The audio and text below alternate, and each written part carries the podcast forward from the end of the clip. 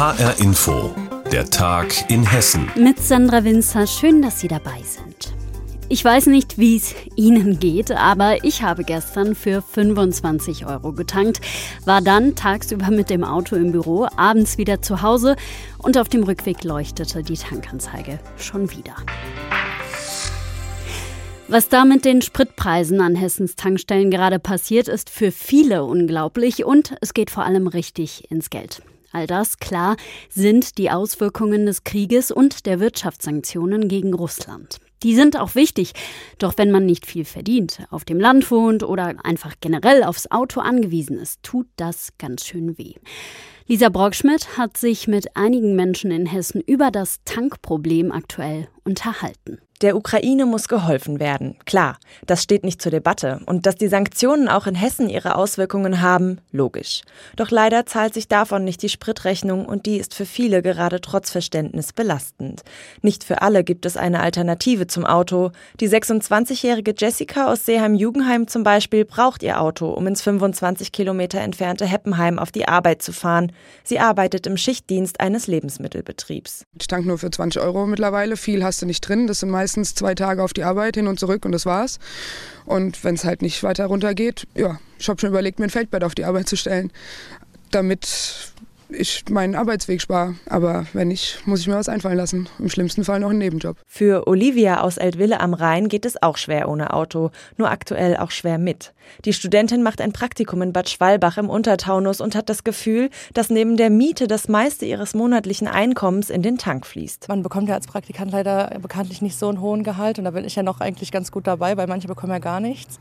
Und ähm, wenn ich mir überlege, ich muss tanken gehen, aber ich habe es gerade nicht, weil eigentlich brauche ich es noch für Lebensmittel und für die Versicherung, ähm, ja, ist ein bisschen schwierig. Schwierig ist es auch für Betriebe, die auf Fahrzeuge angewiesen sind. So ist es auch bei der Diakonie in Bad Schwalbach, die neben der Betreuung von psychisch kranken und körperbehinderten Menschen auch Träger von drei Tafeln im Untertaunus ist.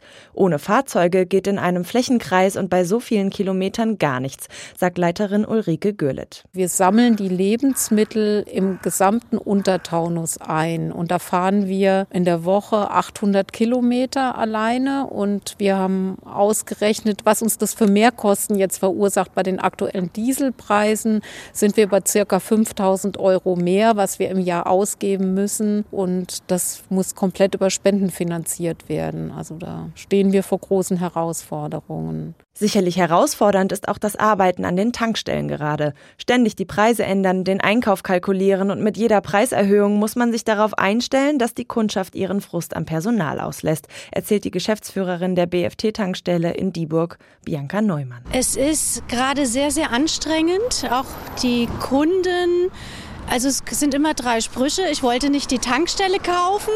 Haben Sie einen Psychologen hier vor Ort? Ja.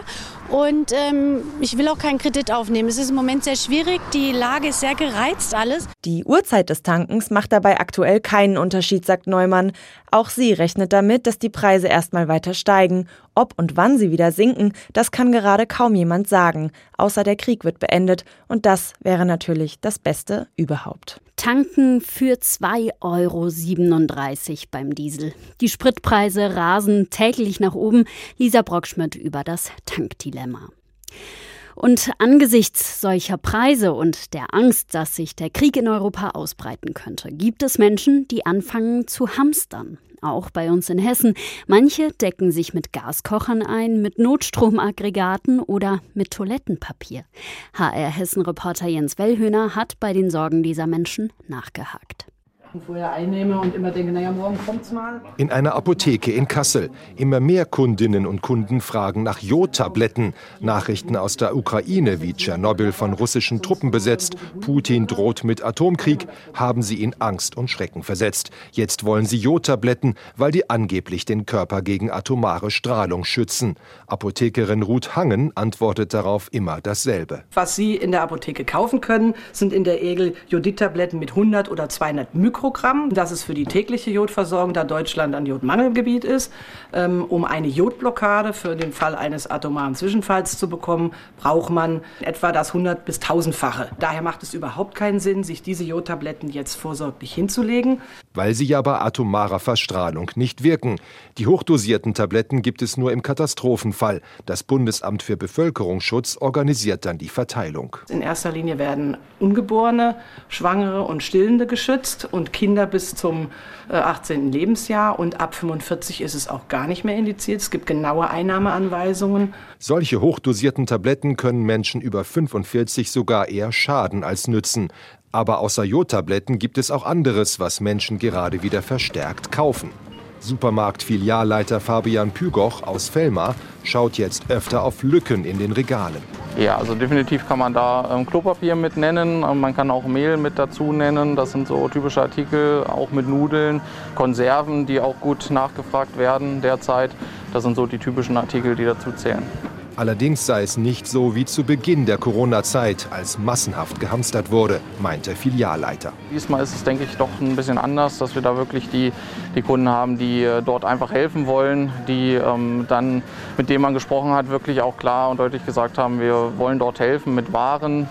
Und äh, das ist dann doch mehr dieses Mal der Grund für die ansteigenden äh, Verkaufszahlen in der Richtung. Ja. Aber nicht alle kaufen, um zu helfen, denn die Unruhe wegen des Krieges wird größer. Zwei Stimmen aus Kassel. Bevorraten tun wir uns eigentlich, würde ich sagen, seit Corona mit den normalen Sachen, die halt nicht verfallen. Man kauft eine Tüte Mehl mehr, man hat zwei Päckchen Nudeln mehr zu Hause. Das macht einem Angst so ein bisschen. Man denkt zum Beispiel, was ein Benzin an und Diesel anbelangt, dass man Vorrat kauft auf alle Fälle, dass man sich in den Keller ein paar Kanister stellt, ganz klar. Also haben wir auch so ein gemacht, teilweise richtig. Katastrophenschutzexpertinnen und Experten raten, nur Vorräte nach und nach zu kaufen, nicht alles auf einmal. Und dann auch nur Lebensmittel, die man auch wirklich im Alltag isst und die man nicht nach ein paar Monaten wieder wegwirft. Infos dazu gibt es auf der Website des Bundesamtes für Bevölkerungsschutz und Katastrophenhilfe. Vorbereitungen auf den Ernstfall. Menschen in Hessen beginnen zu hamstern. Jens Wellhöhner berichtete.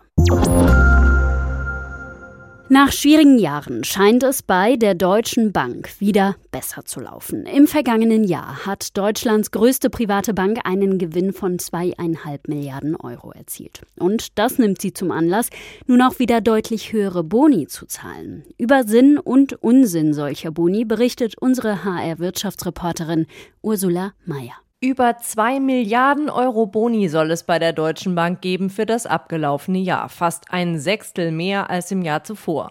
Ein Geldsegen, den Deutsche Bankchef Christian Sewing bereits Ende Januar angedeutet hatte bei der Vorlage der Geschäftszahlen. Und ich weiß, dass diese Entscheidung wieder Schlagzeilen provozieren wird. Aber wir haben immer gesagt, dass wir marktgerecht entlohnen werden. Denn im Kampf um Talente würden auch andere Banken immer höhere Gehälter bieten.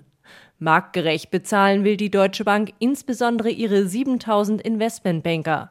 Im Verhältnis zu den insgesamt 83.000 Mitarbeitern eine eher kleine Gruppe. Trotzdem sollen sie von den 2 Milliarden Euro Boni die Hälfte bekommen. Im Schnitt macht das 143.000 Euro pro Person. Argument der Bank, die Investmentbanker haben maßgeblich zum zuletzt guten Ergebnis beigetragen, aber geholfen haben eben noch andere, kritisiert Oliver Popp vom Deutschen Bankangestelltenverband. Auch die Privatkunden und die Firmenkundenbank und auch die Backoffice-Einheiten, also die dafür gesorgt haben, dass letztendlich die ganze Bank rund läuft, von Kreditabwicklung bis Telefonie. Und deswegen erwarten wir, dass eben auch diese Kollegen angemessen am Erfolg beteiligt werden. Die bekommen aber im Vergleich zu den Investmentbankern weniger. Nimmt man die Boni und die regulären Gehälter zusammen, können sich dagegen auch die elf Vorstandsmitglieder der Bank über deutlich mehr Geld freuen. Für das abgelaufene Jahr sind es über 66 Millionen Euro fast fast 20 Millionen Euro mehr als im Jahr zuvor. Deutsche Bankchef Christian Sewing allein bekommt fast 9 Millionen Euro. Der Frankfurter Aktionärschützer Klaus Nieding hält das angesichts der besseren Entwicklung der Bank für gerechtfertigt. Wir achten da schon sehr darauf, dass es da keine entsprechenden Exzesse gibt. Bei den Vorstädten sehe ich zum Beispiel überhaupt keine in der Richtung. Exzessiv oder nicht, sind solche Boni überhaupt sinnvoll?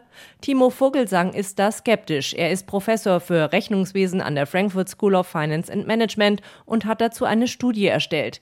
Ergebnis Boni können sich sogar negativ auswirken, besonders wenn sie nur einmal im Jahr ausgezahlt werden. Mitarbeiter fürchten, um ihr Bild vor dem jeweiligen Vorgesetzten Probleme anzusprechen, also irgendwie auch nach Hilfe zu fragen. Obwohl man einen Bonus erhält, kann unter Umständen egoistisch oder geldmotivierend wirken. Jeder möchte aber natürlich ein gutes Bild abgeben, nennt also keine Probleme und das beeinflusst dann die Gespräche so stark, dass es zu schlechterer Leistung führt. Besser ist es laut Vogelsang zum Beispiel Boni lieber punktuell auszuzahlen, etwa direkt nach einem erfolgreichen Projekt. Die Gießener Finanzwissenschaftlerin Christina Barnier fordert zudem, die Boni noch stärker an das Thema Nachhaltigkeit zu koppeln. Und für viele Mitarbeiter ist es auch ein schönes Zeichen zu sehen, dass die Manager sich da auch wirklich eigene Zügel anlegen lassen, dass sie also sich wirklich auch selber ganz persönlich mit ihrem Einkommen dann auch dazu verpflichten. Und das versuchen immer mehr Konzerne, auch die Deutsche Bank. Hohe Boni bei der Deutschen Bundesbank. Ursula Mayer über deren Sinn und Unsinn. Vielen Dank.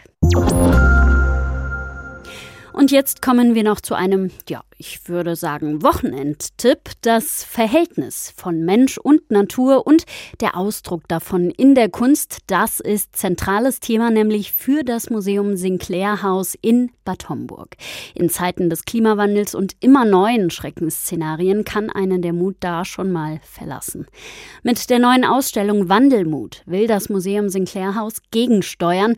Und so geht es nicht nur um das Betrachten künstlerischer Positionen zum Thema Natur, sondern sondern auch ums Mitmachen und aktiv werden. Christoph Schäffer hat die Ausstellung vorab besuchen dürfen und gibt uns einen Einblick. Grüne Blätter wiegen sich sanft im Wind, große gelbe Blüten leuchten, Insekten schwirren umher. Und doch ist es nur eine Brachfläche, die bebaut werden soll, mitten in Berlin. Das hat die Künstlerin Antje Majewski in einem sehr schönen, einfach sehr beobachtenden, poetischen Video über ein Jahr lang gefilmt. Äh, wie letztendlich aus dieser Öde, wo man dachte, boah, da wächst nie wieder was. Es sieht aus wie eine Wüste, wie einfach ein blühender, ganz wilder Garten entstanden ist. Und sie nennt das Ganze auch Locus Amönus, was ja so ein Topos ist aus der Literatur, der idyllische, der Lustgarten. Sagt Katrin Meyer, die Direktorin des Museums Sinclair House. Es sind solche Arbeiten zum Verhältnis von Natur und Mensch, die die neue Ausstellung hier zeigt. Unter dem Stichwort Wandelmut geht es um Kunst, die Mut macht, den menschengemachten Klimawandel aufzuhalten und die Bedürfnisse anderer Geschöpfe mitzudenken. Ja, das Studio Ossidiana, das ist äh, ein Studio aus Rotterdam, geleitet von Alessandra Covini und Giovanni Bellotti, die ja schauen letztendlich darauf, was passiert, wenn man architektonische Projekte Räume, die gestaltet werden, Gebäude, die angelegt werden, eben nicht rein aus menschlichen Interessen heraus gestaltet, sondern in dem Fall wirklich guckt, was brauchen eigentlich Vögel? Verzierte Stangen zum Herumhüpfen, Wasserschalen, kleine Türme und Häuschen. In manchen Parks wurden diese Skulpturen realisiert. Neben Kunst und Architektur bietet das Museum Sinclair House aber auch einen Salon zum Mitmachen. Den Anfang macht das Klimaparlament. Hier sollen sich verschiedenste Wesen und Unwesen des Rhein-Main-Gebiets artikulieren und ihren Blick auf den Klimawandel zum Ausdruck bringen. Zum Beispiel Würmer sagt Steffen Popp, einer der Macher des Klimaparlaments. Die Regenwürmer, ne, die in unserem Boden sind, die graben den Boden um, die machen ihn luftig, die erzeugen Humus. Und was viele Menschen nicht wissen, ist, dass Humus der größte CO2-Speicher überhaupt ist. Ende Juni übernehmen dann Studierende der Hochschule für Gestaltung in Offenbach den Salon. Sie wollen zeigen, dass ein klimafreundliches Leben nicht nur Verzicht, sondern auch Genuss bedeuten kann, mit regionalen Produkten, Farben aus der Natur und einem Reisebüro zur Entdeckung der allernächsten Umgebung.